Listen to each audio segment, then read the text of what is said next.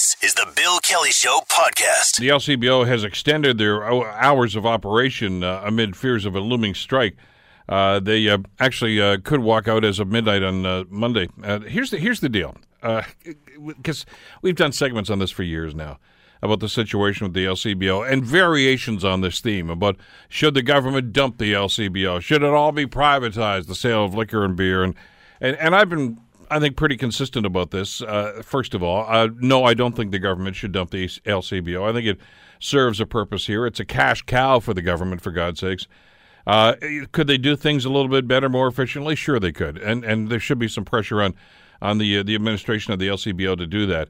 Uh, so let's let, us let us put that on the table. First of all, I, I don't think this is a, a, a, rationale, as some people have explained, to say, well, let's dump it. That'd be stupid. That would really be a stupid thing to do. And frankly, I don't know who's going to be the next premier, whether it's going to be Kathleen Wynne again or Andrea Horwath or Patrick Brown. Uh, I don't think any of them have any intention of getting rid of the LCBO because they look at dollar signs when they look at the LCBO. Having said all that, though, I have uh, over the years had occasion to know a number of people that have worked at various LCBO outlets, and uh, I got to tell you something: um, the workers have got they got a beef here. Uh, there's a, there's a lot of concern about what's going on. Now, I don't know whether there's going to be a strike next week or not, but uh, uh, there are some issues that need to be addressed here.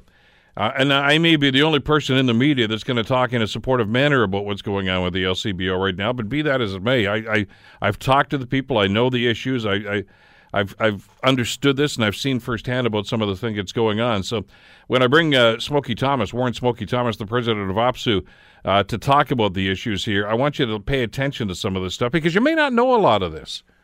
Uh, a lot of people think this is just about well, they didn't want the beer and wine sold in grocery stores, so now they're striking, and and that's not it. That's not it at all.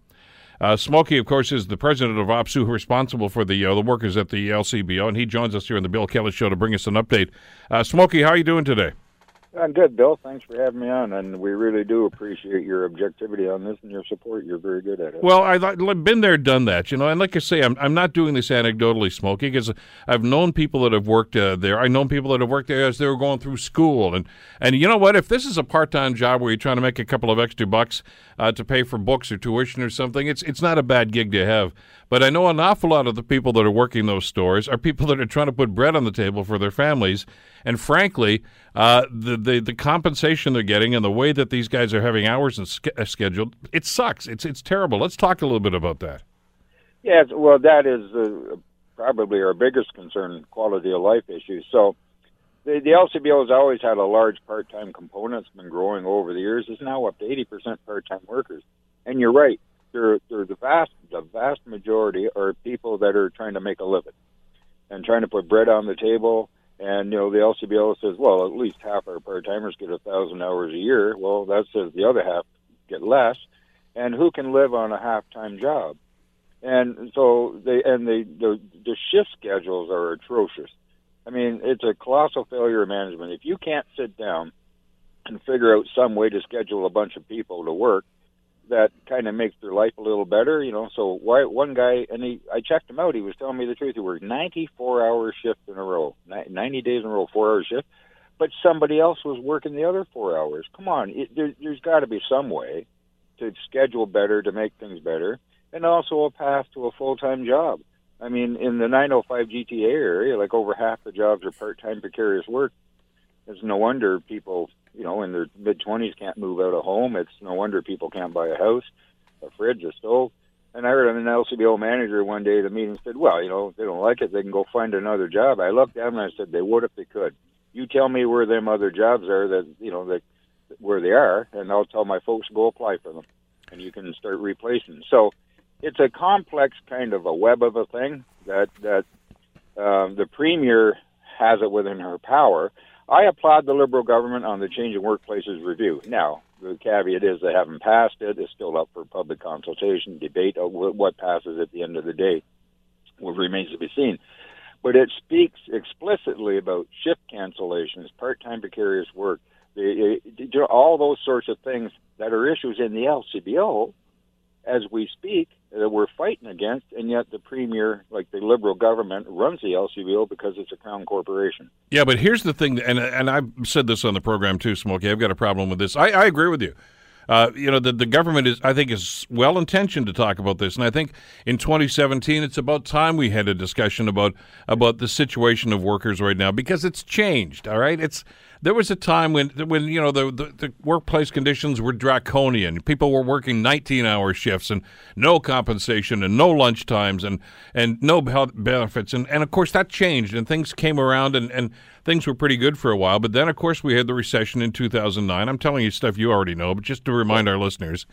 And, and and a lot of people ended up losing their jobs. A lot of jobs that were full time jobs with benefits became contracts or part time jobs like this. And and it's about time that the government said, look, it, people can't get by these days. So we've had discussions right now about about living wages and about working conditions, and I think it's about time to have that again. And and if the government's going to talk that talk, then they should walk the walk. And here's the best example of how they could actually do that. Because out of one side of the mouth, they're saying, yes, we need to be concerned about workers and about compensation and making sure that they have a living wage so that they can provide. But on the other hand, they're looking at the LCBO situation and simply washing their hands and saying, well, there's nothing we can do about it. I, I don't get it. No, and I don't either. And that's part of the campaign called Leaky Leaks, the real stories, to put some heat on the, excuse me, on the politicians. And again, I've been trying to get a meeting with the premier for over two years. He doesn't seem to want to meet with me. And this would be one of the things on my long laundry list of things that workers we represent have issues with or concerns. And uh, but I'd love to sit down and talk to her and say, listen, if you want to be, you want to talk that talk, I applaud it, I, and I'm publicly giving her credit for for for the government doing that, publicly giving them credit, and I don't give the liberals too much credit too often.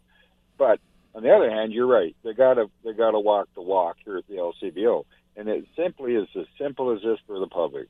Somebody in Treasury Board or the Premier's office phones over whoever George Soleas reports to, and they say, "Stop that nonsense get a deal that starts to move toward respecting workers starts you, you need to find a process because you're not going to fix it overnight on the shift schedules. You, know you know what i mean? You're not going to fix all that overnight but they need to come to a table and be honest about it.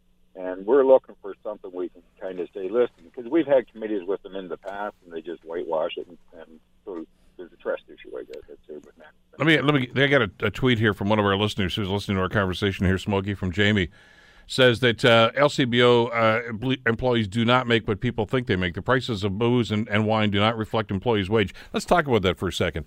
Because people have complained and said, well, if you privatize, uh, the prices go down. And I know there's some studies that indicate that might happen marginally. But what we need to remind our listeners is that when you go and pay – whatever it is, whether it's $15 or $35 for a bottle of wine in an LCBO, most of that is provincial tax. It's not going into the pockets of the people that are working there. It's going into the government coffers. We, we need to remind people of that. No, and, and that's absolutely correct. Actually, the wages in the LCBO range from $12.90 an hour up to a full time worker in a lab or you know warehouse. They've been there a lot of years, making about twenty seven dollars an hour. Yeah, but that so, twenty seven dollars an hour. Let's keep in mind, Smokey. According to the Euro and the government's own numbers, only fourteen percent of the people that work at the LCBO are full time. So exactly. So yeah, th- yeah. we're not talking about a lot of people making good money. No, no, we're not. No, and I think there's this misconception that it's the greatest workplace in the world. Now, people that work there love it. They love dealing with the you know dealing with the public. They like the social responsibility aspect. They take their jobs very very seriously. Yeah, no, but for the public, all the people that want to privatize, I've always said to them, listen, why would the government give up all this money? There's a study out out of British Columbia about uh, loosening the sale of alcohol and the adverse effects on society. And I'm gonna I was listening to, to some talk shows this morning talking about it. Went online and read. It. I'm gonna get a copy. and read it everything we've been saying as a union in, in partnership with MADD and SADD and Arrive Alive about when you liberalize alcohol sales, there's you got to be cognizant and aware of there's going to be a downside. British Columbia just proved it to be true. And in 2002, the the government did an alcohol audit, and that's where they study what what it costs society for alcohol consumption versus what they make. And guess what? There's a huge deficit. All the you know they make two billion dollars profits a year, but they spend something like three billion dollars a year on adverse health effects. So the and the evidence shows the more you make it available, the higher the the higher the uh, cost to society. So all I'm saying is, is this: they should they put it in beer, wine, and grocery stores, and I get the convenience thing and all that, but there's also a social responsibility by the, on the part of the government to not just simply look at it as a, a revenue stream. So we want them to do another alcohol audit and, and take their time and, and study it a bit more before they go making political decisions so that you know they because if you think about this, every announcement they ever made about beer and wine and grocery stores came just before a scandal or just before a long weekend. So I'm saying that LCBO has inadvertently become a political football. And for all the people that say privatization is the answer, I, I would just respectfully disagree with that. And Bill, you said something though about a public debate about work life and all that. I actually have. This sounds a bit strange for a labor guy, but I have a lot of sympathy for small business owners. I know I, I have friends that are small business owners, and I know they're not rich. So somewhere in all this debate about minimum wages, about everything else, there's got to be uh, small business owners need to have some way have a t- seat at that table and express their concerns, because mo- again, most of them are not rich. I know one fellow. I said you should close the doors. You're working to pay your worker, and he couldn't raise the prices anymore. So, it, it, do you know what I mean? So, it's there's a whole the, the debate in society. I wish could be reasoned. I wish we could find that sweet spot where people get treated better, full time work, but also where 98% of business in Canada is small business, so they actually do need to make a living. Well, absolutely, they do. So, they, and, so- and I, I I share that sympathy because I know a lot of folks that are running small businesses right now, and, and raising a minimum wage is it's going to have an impact on them. We get that, and the government's going to have to do something to help them out. But but you know something, the the LCBO is not a small business. Uh, and and we have to put things in context. And Smokey, I had the same debate a couple of weeks ago, and the government made the announcement. Uh, well, the, I guess it was the Toronto Star that leaked the story that said a couple of the public service unions, uh, were- you know, we're going to get. I think it was like about sixteen or seventeen percent raise or something over a period of time. And everybody was all up in arms about that. And I said, these people make about twenty five thousand bucks a year. What's the big deal? You know, these these are people that, that are pushing papers and working in, you know, like in the Ministry of Transportation office in Toronto. They're, they're not driving limousines. They're trying to score enough money to, you know, to take the bus to and from work. They're not highly paid people, and this is the same thing with the LCBO. The, you know, this is a government agency, and it's, uh, so I get it, it's a crown corporation, but they're making money hand over fist, Smokey. It's not as if you know giving these guys a bit of a raise or being a little more fair with how these th- uh, hours you've scheduled is going to break the bank. It's not. No, actually, Bill, if you were to, if every worker there was to work for free, the price of alcohol would not go down. Exactly. If you were, if you were to double their wages, the price of alcohol would not go up. The the wage. I I have business leaders actually say to me, "No Smokey, we get it. The wages in the LCBO are simply a roundup number. They're inconsequential." But they mean the they mean the world to the workers, right? You know, somebody's used to living paycheck to paycheck, trying to figure out how to pay their gee, you know, 28 years old, I wouldn't mind moving out of my parents' house. And guess what? My parents wouldn't mind me moving out either. You know, uh, uh, so there's a whole, but that broader public debate. But the LCBO, I agree, Bill, and I really appreciate your support. It should be a model employer, and it should be what other employers strive to be. As a business model, it is the envy of the world. It is a fantastic business model, but when it comes to how they treat their workers, they're as backward as as, they, as they can be. They're stuck way back in the 50s. This group of guys. Well, it's because they can get away with it, and and, and that's Exactly. that's the the problem here. That's why I, I the government's got to step in here, and, and and this is really just a matter of fairness. And and I'm not suggesting that you know people that are working there should be making you know 95, 100 grand a year because they don't, and and that's never going to happen. And I think they know that. But but you know I know as I mentioned at the beginning of our conversation, Smokey, I know people that have worked there for some time, and this is their livelihood. It's not a hobby for them. It's they're not retired and thinking, well, I wouldn't mind making a couple of bucks to augment my retirement income. Uh, and and I I know one guy that you know I see him at the Ancaster store from time to time. Uh, a couple of weeks ago, by hook or by crook, I was down in another part of town and I saw him working. And I said, "What are you doing?" He says, "Well, I got to pick up a shift where I can. I can't get enough hours at this store." So you know, he's up at the other end of town, and he says, uh, "You know, it's only two or three hours, but he says I got to I got to make the money." Uh, that's that's a tough way to make a living, and I know that they're not the only ones that are in that circumstance. There are lots of people that are now working two jobs, sometimes three part-time jobs, to try to put a, enough money together to try to pay rent and, and, and put groceries on the table. I get that, but there's an opportunity here for the government to actually do something about all the stuff they've been talking about. Uh, and exactly. And for the public, you know, we want a bargain and collective agreement, not a strike. I've not met one. I've never met a worker anywhere that ever wanted to go on a strike. Who wants to give up their paycheck for strike pay? You know what I mean? So that's like for people thinking, oh, they're just going to willfully, you know, uh, force themselves on on on things. There, no, that's not the case. Ninety nine percent of contracts are settled without a strike. So the the And the history in this particular bargaining unit is the employer at the 11th hour, they let go of the most egregious of their concessions. Well, we've made a few chips away at some other stuff along the way. And in the last day, several hours, we, they actually end up getting a deal. But the LCBO does like the increased revenue in in this sort of uh, this emotional roller coaster here for the workers and some people in the public about are they going to go on strike or not. So now they're standing hours. So you know what? I'm going to say this: go buy now. Go buy now. Stock up. Do it. But go early. Don't be like me. Every every Christmas time, I only I, my wife does most of the shopping. I only go buy a few things, and you know every year I say I'm not going to leave the last minute. And guess what I do? And I end up standing in a long line. I keep thinking, why do I do this to myself?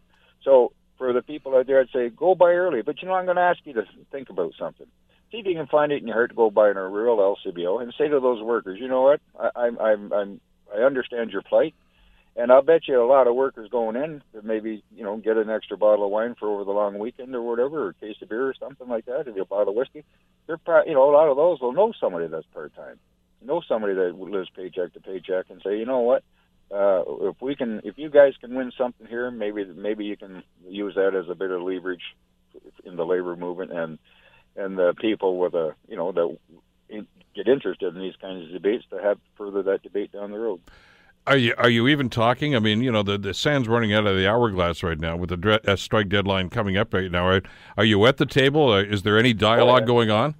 Oh yeah, I know they're they're talking. They, they keep exchanging proposals. No, it's a very dynamic process and collective bargaining is a process. It really is. It has a life of its own. It's um, there's you know uh, the interests at the table are also governed by you know my folks. I always tell them put principles before personalities. Try not to get mad, even though sometimes you get mad, but let go of that anger and look at this strictly from a clinical point of view what's the best outcome we can achieve. And and we have an elected team right from the membership, the union stewards and then the division executive. They get elected down the bargaining.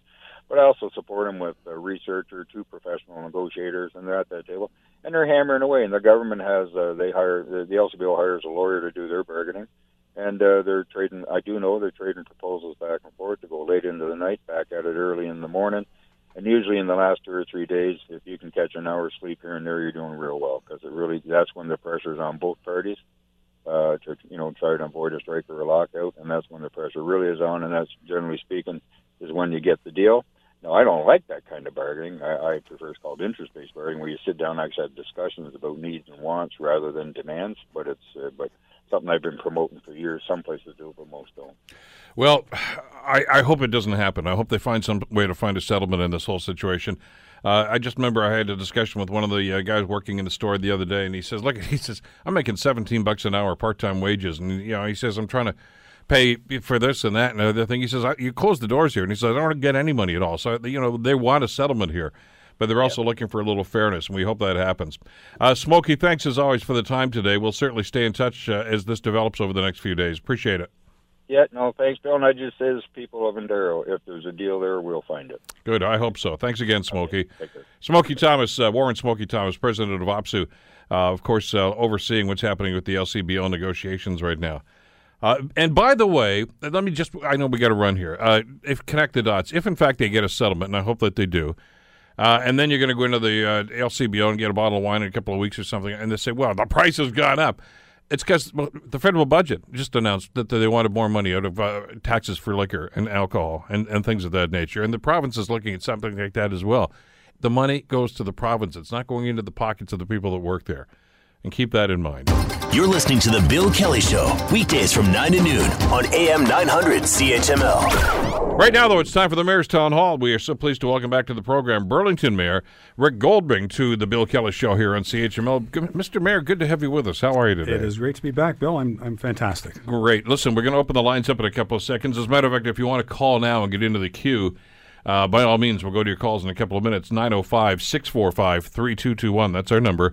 645 3221 star 9900 is a toll free number. Email bkelly at 900chml.com. And of course on Twitter at CHML Bill Kelly. Your tweets, your emails, your phone calls for Burlington Mayor Rick Goldring. And uh, we'll get to your calls in just a couple of seconds. Uh, yesterday, you were busy with a, a, meeting, a neighborhood meeting. It was, I guess, you were. It was a listening tour for you, essentially. Uh, I guess talking to community members about what's going to be happening in uh, in the downtown core in Burlington as far as future growth is concerned. Let's talk a little bit about what you heard last night. Yeah, so Bill, just to set the context, uh, we're we're reviewing our official plan. In fact, we have a new draft official plan that's out, um, but we need to really fine tune the official plan and the certain mobility hubs within the city. And one of those mobility hubs is uh, the downtown. The other three are around our three GO stations. So uh, last night was the second of a meeting second of a, of a series of meetings uh, with interested people about the downtown. And we were discussing last night where height should go in the downtown, where more height and density should go. And the broad discussion was focused around two concepts. One was a concept where uh, there was more mid-rise, low-rise buildings, sort of south of Caroline, um, which is sort of the, the, the south part of uh, our, our downtown. In fact, it's the major part of our downtown. Uh, or should we have more height sort of north of Caroline? And it was interesting last night. I thought the obvious conclusion would be um, we should have more height away from the more intimate area of our downtown, away from the city hall area, and have it up uh, more up the street. Um, but that wasn't necessarily the strong majority view. It was a, probably a majority view, but it wasn't an overwhelming majority view. Uh, and I guess I was impressed by the discussion that uh, the groups were having, real thoughtful discussion about all the factors that need to be considered when you're planning a downtown and when you redevelop or doing redevelopment in a downtown about the importance of uh, uh, wider sidewalks and the importance of the, you know walkability, importance of transit, uh, the importance of retail, the importance of office, the importance of design uh, of buildings in the downtown. So. Uh, it was a very positive discussion. About 80 people were there last night participating, which is a good number. Uh, and I must say, I was impressed by the dialogue we had. Uh, uh, it's it's an interesting downtown, and, and it's it's got its challenges, obviously, but it's there's there's something about Burlington that I, I just find fascinating, and I mean that in a very positive way. Uh, and and let's look at the main street there, where City Hall is located, of course, and, and it's gone through some changes, of course. You know, years ago, and you were just a young gaffer, of course, there was a movie theater just a couple of blocks up from you there, and that so those things have evolved and changed. But the streetscape hasn't changed dramatically, but I, I, guess one of the things that you've been talking about over the last number of years is it's inevitable that things are going to happen, and, and, not just in Burlington, but in every city. But we, the mantra here is we can't really go out anymore. We're going right. to start going up. So there's going to be height. It's going to happen, and and and the discussion needs to happen about how is this going to happen, not whether or not it's going to happen, because it's it has to. People are going to want to live in Burlington. They're going to, people that aren't there now are going to move to that city because it's a great city and they're going to say, "Look, I, I, I, need accommodation like this, and we, we need to go up. How are you going to do it? Where it's going to go, and what's what's it going to look like? That has to be part of it too." No, exactly, and, and uh, that's a big part of our mobility hub workshops that that we're, we're doing is trying to define. Yeah, I mean, when you look at the Gardiner Expressway and look at all the Gardiner and, and all those condos that you see going up almost daily around, and you know, Toronto and that part of town, near their waterfront and the glass and the steel and everything. And then you look at the architectural styles around Burlington, and, and it's it's it's sensational what you've got on the main drag. You go about a block or two either side of that, and you've got these wonderful historic buildings, almost Victorian buildings in some cases like this. And, and, you want to make sure that whatever's going to happen there is going to blend in with that. It doesn't necessarily have to look exactly like that, but you don't want it to clash with it, do you? No, exactly. And uh, I've used the comment uh, or the terminology that I really love the urban intimacy that is in our downtown. Um, it, it, has a nice feel to it. it. Has a nice community feel to it. Certainly, there are some some taller buildings, um, but it has a nice. It's comfortable. It's a very comfortable downtown mm-hmm. to walk around, and we want to maintain that. And the challenge is how do we do that with all the forces that we have on us? How do we harness in a positive way um, the tremendous interest there is for people to live in downtown Burlington and for developers to develop downtown Burlington. So, uh, our staff are going to be busy over the summertime. Uh, I'm impressed with the engagement that they're proceeding with, and there's going to be sort of coffee shop discussion throughout the next three or four weeks in different locations within the downtown, so that people can just go in to these locations and talk to our staff and have have a coffee and talk about some of the issues one on one. But our staff is going to come back to us in September with some sort of broad outline of a direction that, that we should be heading in. Now, I know there are some specific projects, and you and I have talked about some of them on the program over the last couple of months. Uh, about uh, proposals for the downtown area. And I know this wasn't pro- project specific last night. It was more talking about a, a, a growth on a conceptual basis uh, and, and, what you'd like to see happen in this. But but uh, do you do you get into the nitty gritty about this about about you know where people are going to live and what they want to see, etc. I mean, you know, you talked about where you'd like to see the height. Yeah. Uh, my my impression would have been just what from I know about the Burlington st- streetscape. I, would like to be right downtown. I mean, if I were going to buy a condo down there, yeah. I, would want to be right across from City Hall. I'm not advocating for the one that's being proposed, by the way, but you know, I, uh, there's City Hall. The you know the waterfront's two blocks away. The Arts Center's just a couple of blocks away. I mean, everything is uh, is right there where you'd want it. And and when you look at the the patterns, uh, Mr. Mayor, in other cities, that seems to where people are gravitating. They want to be where I don't need to get in the car and travel 15 minutes to get to where I want to go. I want it to be right downstairs. Yep. No, absolutely. People want to be have that walkable uh, neighborhood to live in. They want to be able to walk to all the amenities, as as you mentioned, Bill. And uh, so if you if you stretch it out, you sort of lose some of that intimacy and you lose some of that walkability. So there is certainly a strong case was being made. Uh, last night I sensed it was not a majority position, but a strong case was made for what exactly you're saying is that there should be more uh, density within the within the downtown. You know, I guess a lot of people don't necessarily dispute that, but I guess it's the challenge is how do we do it? How do we do it? Can we do it with more mid rise as opposed to high rise? If we're going to have buildings greater than 11 stories, well, how tall should they be? What should they lo- look like? In fact, next week we are dealing with some tall building guidelines for buildings more than 12 stories because you prefer more narrow po- podium and then a tower, and you want that tower to be more narrow um, to sort of preserve some of the views around the tower. One of the things we heard last night is the importance of being able to look down Brant Street, uh, to look down Elizabeth Street, to look down John Street, and see that openness to the lake. So that's another consideration that, that is all part of the uh, part part of the discussion. But you have to find that balance, don't you? Uh, yeah, you, you don't, do. You don't want this to be like Bay Street in Toronto, where you never see the sun. Uh, you know, even on a beautiful day, you just don't see the sun because the buildings are that tall, and there are so many of them right now that, that you're constantly walking around in the shadows of those buildings. I mean, you, you still want to allow for, for natural light. There's there's a lot goes into a planning process like this. You know, the devil is in the details, yeah. and, and, and we can come up with the best policies in the world and a great official plan and a secondary plan for these areas, but it's how we execute. And, you know, there may be some merit to having a taller building in certain locations where we would prefer more mid rise.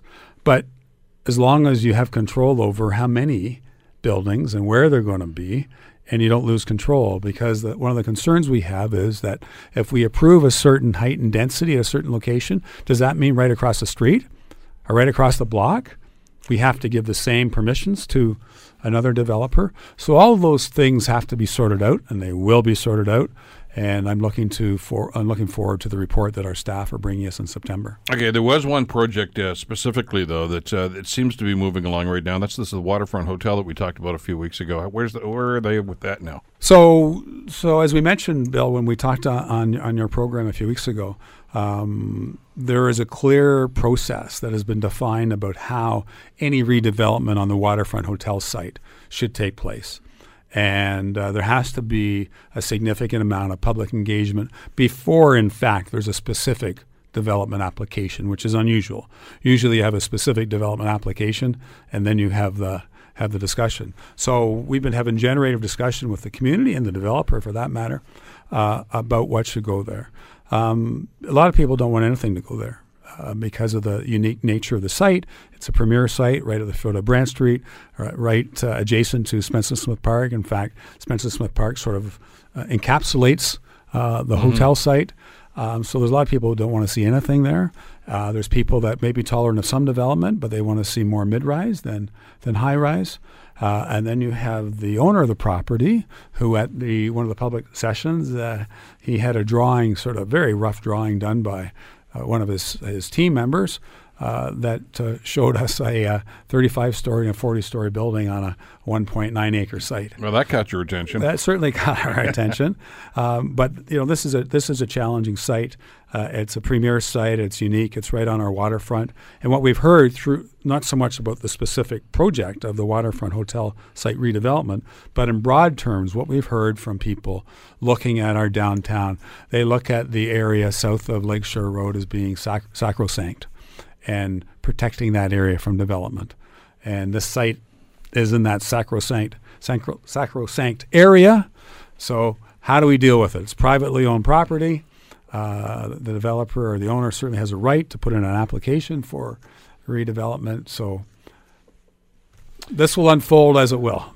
Remind me, it's been a couple of uh, months since I've been there. How big is the hotel now? How many stories do you remember? Seven stories. All right, and With 122 rooms. and and one and it's not the proposal, but one of the things being floated right now would be four times that size.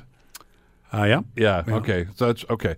Uh, that that's rather interesting. Uh, you got to wonder about the financial viability of actually having a hotel that big in that location. Well, when we, I, I, I don't, be I don't think it would. I, I don't know about the specifics. What uh, the owner has in mind, um, but it Living would space, be, I could It see. would be predominantly residential. Yeah.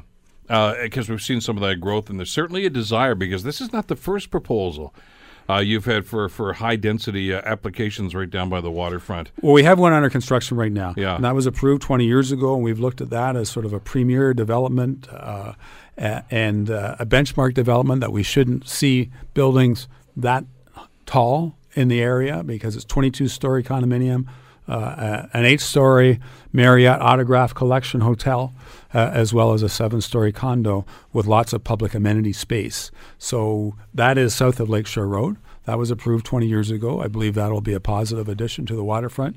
But do we want any more of that type of development When on you the waterfront? when you have a development like that, and, and let's look at what you mentioned 20 years ago. Let's look at what's happened to to, to the park and to your waterfront, to, to Spencer Smith Park, for instance.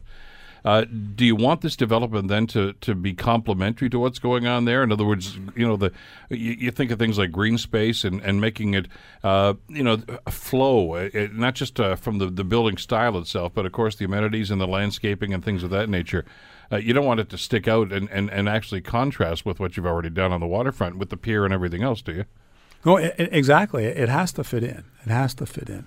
Um, but it, we're going to have more meetings the first week in July. There'll be more discussion and and uh, uh, engaging people and having discussion and and uh, doing charrette workshops uh, about defining what it could look like uh, redevelopment on the waterfront hotel site. So the process uh, will continue, and at the end of it, the um, the process should generate a couple of proposals, and the developer can certainly bring in a proposal, and staff will work with they, what they've been given and, and come up with a recommendation for council. It's an interesting time uh, when you look at development, and, and I know that some people shudder when they hear words like intensification and some of the things that are being proposed in cities like Burlington and Hamilton. I mean, the, you know about the debate that's going on about the, some of the developments down by our waterfront around Pier 8 and some of the other things. And, and not everybody is on side with this, and, and I guess that's understandable. That's always going to happen. But, but if you want to look at this as the glass is half full, this is a, a wonderful opportunity uh, for cities to develop their waterfronts and, and do this. I mean, some of them have already made mistakes, and and and the developments are there, and and you know, there's not much they can do about this. But this is a great opportunity for what we know now, and maybe I'd like to think that we have better planning initiatives and better concepts about planning uh, to take full advantage of the waterfront and to, to marry those two ideas about development and at the same time same time rather maintaining uh, you know things like green space and obviously views to the water and things of that nature.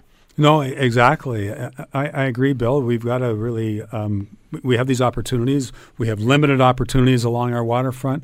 We have to make sure we, we're very thoughtful, and what we decide uh, should should go in the available space that we have. Um, but we have to recognize, though, that once it's gone, it's gone, and uh, you know we, we we want to maintain as much control of our waterfront for public access as we can. We've always talked about intensification about certain projects that are happening in the downtown and the waterfront area.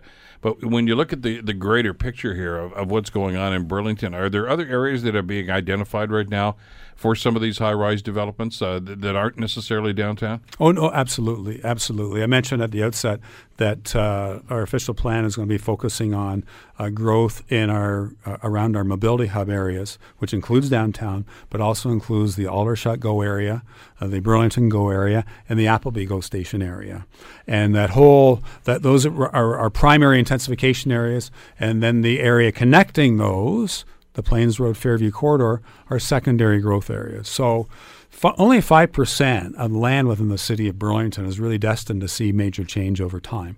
Uh, 50% of our land is, is rural in the, in the green belt. Uh, 30, let me see if I get the numbers right. 11% is employment land. 34% is our traditional neighborhoods that we want to uh, maintain as is, more or less, uh, going forward. So it's really only 5% of the city that is destined to have some significant change going forward. Let me do a break. We're going to come back in a couple of minutes as we continue. You're listening to The Bill Kelly Show, weekdays from 9 to noon on AM 900 CHML. With the Mayor's Town Hall, Burlington Mayor Rick Goldring is here on The Bill Kelly Show, 900 CHML. Uh, your questions for the mayor, 905 645 3221, star 9900. Uh, email bkelly at 900chml.com and, and on Twitter at CHML Bill Kelly. We'll go to calls and questions uh, in a couple of seconds. Uh, let me let me ask you about this. You were uh, sitting on the board, of course, for AMO, which is the Association of Municipalities of Ontario, and that's uh, basically the councillors and mayors of, of all the cities here in this province getting together and talking policy and, and shared concerns. And it's it's been a very effective body over the years. And uh, you talk about issues uh, that are, are, I guess, shared by an awful lot of us. And one, obviously, is the infrastructure deficit. And uh, we're looking for solutions right now. And, and one of the things that I, I give AMO credit for is they don't just sit back there and say, okay, provincial government, fix this for us. I mean, you guys are proactive and you've come up with some ideas. Oh, absolutely. Absolutely. For the last two years, a tremendous amount of research has been done trying to quantify exactly what the issues are across the province of Ontario and looking at it province wide, not, not individual cities, but in aggregate uh, province wide, because there are 444 municipalities in the, in the province of on, Ontario. And that, that's a unique situation when you think of that, though, Mr. Mayor, because. Uh, you know, you've got Wawa, Ontario, and you've got Burlington, Ontario, and Hamilton, Ontario. Uh, and some of them are shared questions and values. We get that, but very different perspectives on some of these issues simply because of their circumstances. Very different perspective, and and you know it's interesting. Hamilton has their challenges. Burlington has our challenges, uh, but we're growing, and people want to live in our communities. Uh, there's a lot of communities in the northern part of Ontario that are seeing population declines and are really squeezed because their tax base has been eroded because of a change in industry, but also a change in population. But they still have the same infrastructure that they have to maintain. Well, how do you and how do you come up with policies like that? And maybe one of the most glaring examples I saw uh, was uh, back in the 1990s when uh, Premier Harris was running the province, and and they came up with the downloading idea. You know, in other words. Uh, social service cost. We're going to upload all the uh, the education cost and, and download all the social service costs, and it's going to be revenue neutral. You know, I don't want to get into that. But I remember going to the AMO meeting, which was in Toronto that year. And, and by then, it was a year after they'd announced the policy. And, and cities like Toronto and Burlington and Hamilton and Windsor and, and Kingston were livid about this because it, they, they put a huge financial pressure on their cities because of, of having to absorb all those social service costs. Uh, but cities, it's smaller towns up in northern Ontario that essentially had little to no social service costs. It was a it was a, a windfall for them and they're cheering this guy. Way to go, Mr. Premier! This is fun. and the others, the other, the city representatives from all these major cities are saying, "You." I don't want to repeat what they were saying, but two very different ideas. I mean, when a, when a policy like that happens, so it's it's it's great that everybody's together and everybody's talking about this, but it's pretty hard to get consensus on some of these things. It is impossible, I would say, to get 100% consensus on some of the issues. And you know, right now, after after two years of work, AMO has done analysis about the tremendous funding gap in the province of Ontario that's about $5 billion. That is the gap over the next 10 years that, that municipalities uh, either have to increase their property taxes at 8 or 9 or, 8 or 9% a year for 10 years to address the infrastructure gap and the service gap, or we look at other sources of revenue. And AMO's done a, a, a serious analysis of other sources of revenue and looking at the Toronto tax tools because Toronto Special, the largest city in the province, and they have a land transfer tax and they, they're allowed to put in some other, other uh, taxes as well. Um, but the long and short of it is, after all this analysis was done, they said, okay, what tool? What tool can be used in the province of Ontario that is as close to possible being fair for all the municipalities across the province of Ontario? And the conclusion was a 1% increase in the HST, which with having that money specifically allocated to municipalities directly for infrastructure. That was the conclusion they, they came to. Uh, it wouldn't fill the $5 billion gap, but it would go a long way of, of filling half of it, $2.5 billion. And uh, so we're asking AMO members right now, the AMO board, to to think about it, to try the idea on and see how it works. I'm intrigued by the idea. uh, because it does take the pressure off property tax increases, and property taxes, as we know, are regressive. And they hit um, the people that can't afford it the most, it hits them harder. And this way, we have an opportunity to spread it out on purchases of goods and services as opposed to specifically increasing property taxes again. And, and I know that the part of the pushback is going to be, well, we don't want any tax increases at all. I, yeah, we've I, already had that from some of our members. Yeah, so. I, I get that. Okay, but the problem is, is if you don't do it, then as you say, the only other alternative you've got is to increase property taxes, and and that's eh, the most regressive form of taxation, of course, because it's not based on ability to pay. It's simply based on okay, here's your property, here's how much we we have to to spend, this is your share. Uh, at least income taxes based on how much you make, uh, and HST, as much as you may you know not want to see an increase in that. Uh, it's it's a it's a pittance as compared to what the impact would be if you didn't uh, let's uh, didn't have to put it on property tax. So th- th- there's a balance here. I mean, nobody's going to like the idea of raising taxes, but you have to ask yourself, okay, where's the money going to go, and and you know how is it going to be effective? Because the biggest complaint we always hear, and you've heard this in all the years you've been in public life, is if you raise taxes, for instance, a one percent re- uh, increase to the HST government's just going to blow it on something else. They're not really going to dedicate it to this. We saw that with the tire tax years ago. There's been a list of things, Mr. Mayor, where they've said with dedicated taxes, and it never works out. So I, the, the question I guess a lot of folks are going to ask is why is it going to be working this time when it hasn't in the past? Well, that, well, that's a great question, and and we got a long way to go, assuming that this is even implemented, because Yeah. who knows whether the, what the chances we're given are. the hypothetical Uh, here. But given the hypothetical, there has to be accountability as to how the money's used. And uh, Nick Nanos has done some polling uh, for AMO uh, three times in the last uh, 18 months, and the polling has been pretty consistent. Uh, changes a little bit over the last 18 months, but uh, it, it, it's been consistent that a majority of people surveyed would support the increase in HST by 1% if it was going exclusively for infrastructure for municipalities. So we'd have to come up with a system that's clear and, and accountable, that people would understand, um, in fact, that the money was used for what it's supposed to be used for. There are other vehicles to to use. I, I get that, and I know that some American cities, for instance, uh, have been granted the uh, the the possibility uh, through their charters to actually have a, a, a local tax increase. In other words, they can they can have a, a surcharge tax, a one percent or two percent tax. Some cities in the states have done that to build new stadiums and things of this nature, much to the chagrin, I guess, of some of the taxpayers. But that's localized, and that can still be rather onerous. This Right. this would be a province wide thing. It would be province wide, so Hamilton doesn't have to worry about what Burlington's doing, or Burlington doesn't have to worry about what Hamilton's doing. It is uh, it would be province wide, and AMO's came up come up with a formula that would uh, allocate the funds in a certain way.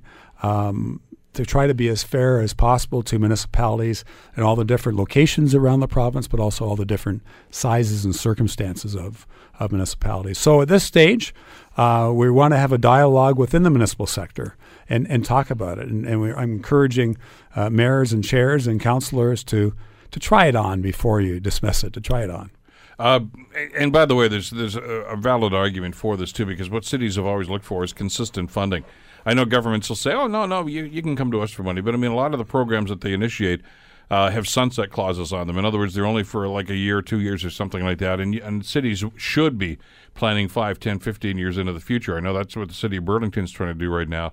And it would be a lot easier to do that if you knew that there was a consistent funding uh, formula and a funding base from the province and for the feds, for that matter, that you know you could tap into for some of that stuff. We are one of the few jurisdictions in the world that does not have any form of sales tax or income tax going to municipalities. 25 of the American states out of the 50 American states have, in fact, um, municipal sales taxes that gives the municipalities uh, revenues and takes the pressure off the property tax system. 905 645 3221. Start 9900. Your questions, your comments for Burlington Mayor Rick Goldring here on The Bill Kelly Show at 900 CHML. Dan, thank you for holding on. How are you this morning? I'm good. Good morning, Mayor. Uh, thanks for taking my call, Bill. You're most Good. welcome. Yeah, yeah. Um, Hamilton, we have a real problem with telephone poles and posters. And when I drive through Burlington, I don't see a poster on a telephone pole. Mayor, how do you do that? and can you please help Hamilton figure it out and maybe we can start having a clean city here with free of posters. Your city is great. There's no posters on any poles. I've never seen them. I'll, I'll let you go, Dan, and I'll let the mayor respond to that. Great question. Thanks so much for being you. part of the Uh, show. Well, that's great. I mean, that, that's good to hear that we're doing something right there with the telephone poles and having no posters on them. Um, we have sign bylaws in the city, and our, our bylaw department uh, enforces them. Uh, we get complaints about uh, some of those signs that go up uh, promoting different products and services at different times of the year that are just sort of tent signs and they go up, and our staff uh, often takes them down. So, but as far as I'm concerned, I, I don't believe we see very often anybody trying to put a poster on a telephone pole. It just doesn't happen in Burlington for whatever reason. I can't explain it, but it doesn't happen. Well, because they know they're not supposed to. But I mean, we've tried in the city time and time again, Dan, to your point, uh, to institute bylaws like this. And sometimes a, a watered down version of it will go past city council. But then, as soon as somebody decides that they're going to do this anyway, and they're going to put signs, for instance, there, at one point we had a bylaw here that said uh, you can't stick those signs on, on, on traffic islands. Okay, uh, you shat you shat through that. It's against the. People do it anyway, and then either the person that put them in there complains to their local councilor, and this, well, that's an upstanding business person here, and they have the right to advertise. Well, yeah, I know, but there's a, a beautification question here that goes on. And, and oftentimes they simply acquiesce and say, okay, well, we'll let it go.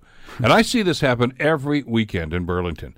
Where you see these little signs stuck there on the on the traffic islands, you know, or even in the, the little garden areas, you know, between lanes. That's not supposed to be there. Or to Dan's point, they start taping these signs up about, you know, there's a garage sale, or hey, there's a mattress sale over at some place.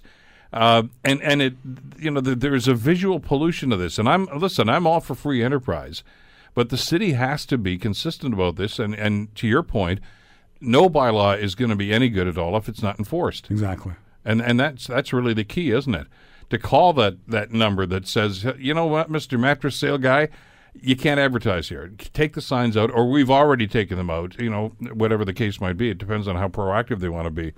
But, uh, but th- that really is, is what it comes down to: is simply having some standards and uh, adhering to them. Yeah, and enforcing as best you can. Exactly. Has to happen. Great question, and uh, you're you're absolutely right. And we have had that happen in Hamilton uh, with 30 par- third party signs. Remember those big mobile signs that you come Right, up there and right. you'd go on Upper James in Hamilton or some of these other streets, and there was just one after another after another, and and after all, he's right. It becomes an eyesore, and. Uh, you, you always wonder about this, and and I don't have a problem, by the way, because somebody's going to say, "Well, come on, I want to have a garage sale on this Saturday at my place. I got to let people know." I- I'm okay with that. Yeah, we overlook that sort of stuff. But when the garage sale's over at four o'clock, go and get the sign. Don't leave it up there for four weeks after that because that's that's part of the pollution that we've talked about. Uh, 645-3221, star 9900. We have had an issue here in the city, Mr. Mayor, and I'm not going to ask you to, to comment on, on Hamilton politics and some of the controversies here. But Phil writes uh, on email at bkelly900chmail.com. Please ask the mayor what the city of Burlington's policy is with regards to mo- outdoor music on patios and restaurants. And, and you know the controversy that's ho- happening right now. Uh, there was an injunction filed with the OMB about uh, the patio bylaw that Hamilton is trying to move forward on here, and it looks like there won't be music on outdoor patios uh, this year after all. I know there's been some examples and some discussion about that. What does the city of Burlington do, and how do they handle this? Uh, we've had lots of discussion about uh, about patios and, and music, and uh, and one of the key is keys is the level of ampli- amplification and the hours. And uh, you know, typically, for example, our sound and So, music. first of all, you do it. You do we, allow it. We, we do it. It- It's really controlled, but we, we, we do allow it. Um, and it's the level of amplification um, that it, it has to be, you know, really quite quite moderate. Um, yeah, so we do allow it. Um, and uh, but there's been times when it's it got out of hand in the past, and we had to we had to control it because people live downtown as well as as well as entertain themselves downtown. So we have to find a balance, and I think we found it. A- and again, it comes down to adhering to the bylaw and, and making sure the bylaws are enforced. Exactly, and I must say our, our restaurant owners are very uh, responsible and very thoughtful, and uh, uh, they want to work with the city as opposed to work against us. What do you think of this idea of these pop up patios that we're seeing in, in, in communities right now? We've got two of them on Brant Street, Yeah. uh, and I think they're they're fantastic. Uh, we've got two of them. Now, I'm not sure how you define pop-up patios. We define them as sort of semi-permanent structures that are up for the summer Yeah, season. yeah. So they've taken up a parking spot, Yeah, or, or or, a couple or two, spots, or, yeah. or two, And I believe they really enhance the downtown in the summertime. Uh, people love sitting outside and enjoying themselves. And uh, yeah, we have two on Brant Street, and I think they're working out uh, very well. It's a pilot, still in a pilot stage. We have a pop-up pilot, pop-up. See, I can't even say it. Pop-up patio pilot going on uh, right now. Love the alliteration. and uh, so far, so good. Yeah, it's it's fabulous, and, and we tried a couple of them here in Hamilton last year. Although uh, they, they, decided we weren't going to serve alcohol on them, and I never could quite understand that. But uh, our, I mentioned our daughter lives in Barrie, and, and we go up there for dinner the odd time, and and and and the main drag right down by their waterfront. Of course, there's a there's a, a, number of them there, and I think it's fabulous. It's great for the community, and and I mean, there's always going to be somebody who's going to complain and say, "Well, you're, you're, losing parking spots or this or that," or it doesn't matter. There's you know, there, there's a there's an atmosphere that's created. We have to look at our streets as something else than just moving cars right? We, yeah, want, we yeah. want to look at really complete streets where they're, they're you know, you, where you accommodate cyclists, you obviously accommodate cars appropriately, but you animate them, certain streets in your downtown areas, and you make them really senses, you give them a sense of place, and you encourage people. Uh, you try to have sticky streets as well as complete streets. You try to have sticky streets, which means that it's really desirable to to be on a certain street. You don't want to necessarily leave it.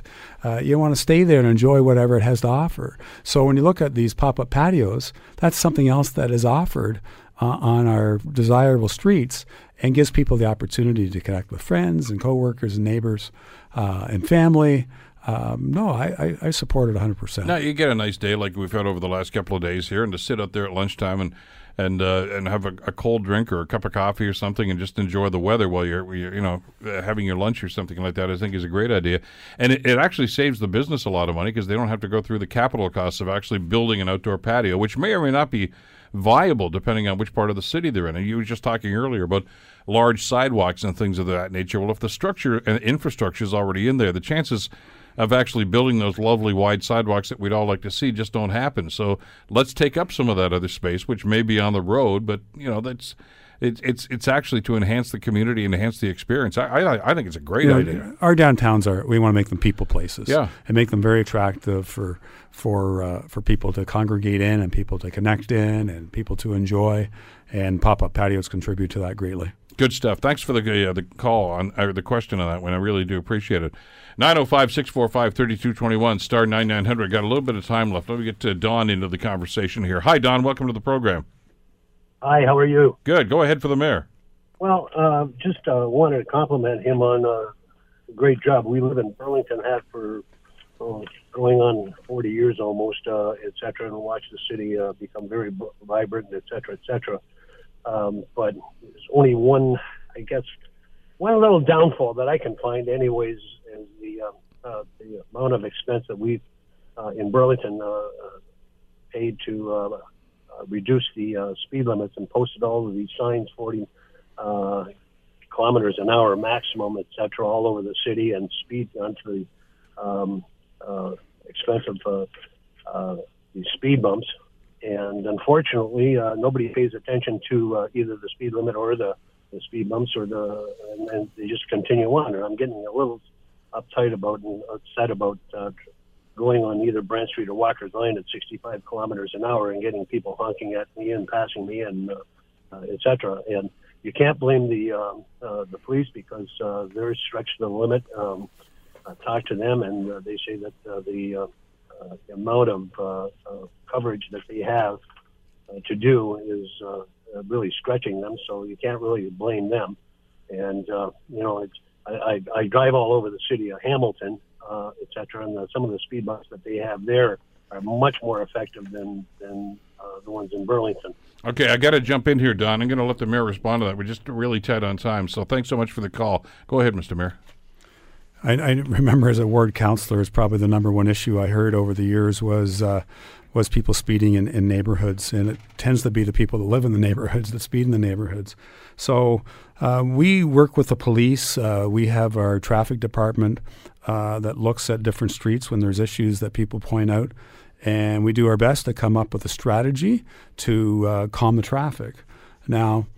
Um, it doesn't always work as effectively, and I think you know we look at it, uh, we analyze the effectiveness of our the implementation of certain tools, and uh, most of the time we are able to make an impact, but not with everybody. Uh, the police do a good job of uh, trying to enforce, and they really uh, do a good job, particularly on the on the more major streets, the bigger arterial roads, because that's where they catch people who will be speeding in the local neighborhoods, but they try to catch them in the school zones and on the major arterial roads. But it's a coordinated effort between the police and the transportation department of the city. Appreciate the calls. Uh, sorry for the uh, folks we couldn't get to today, but uh, time is a little bit tight. Uh, that's why we always encourage you to call in the early part of the program.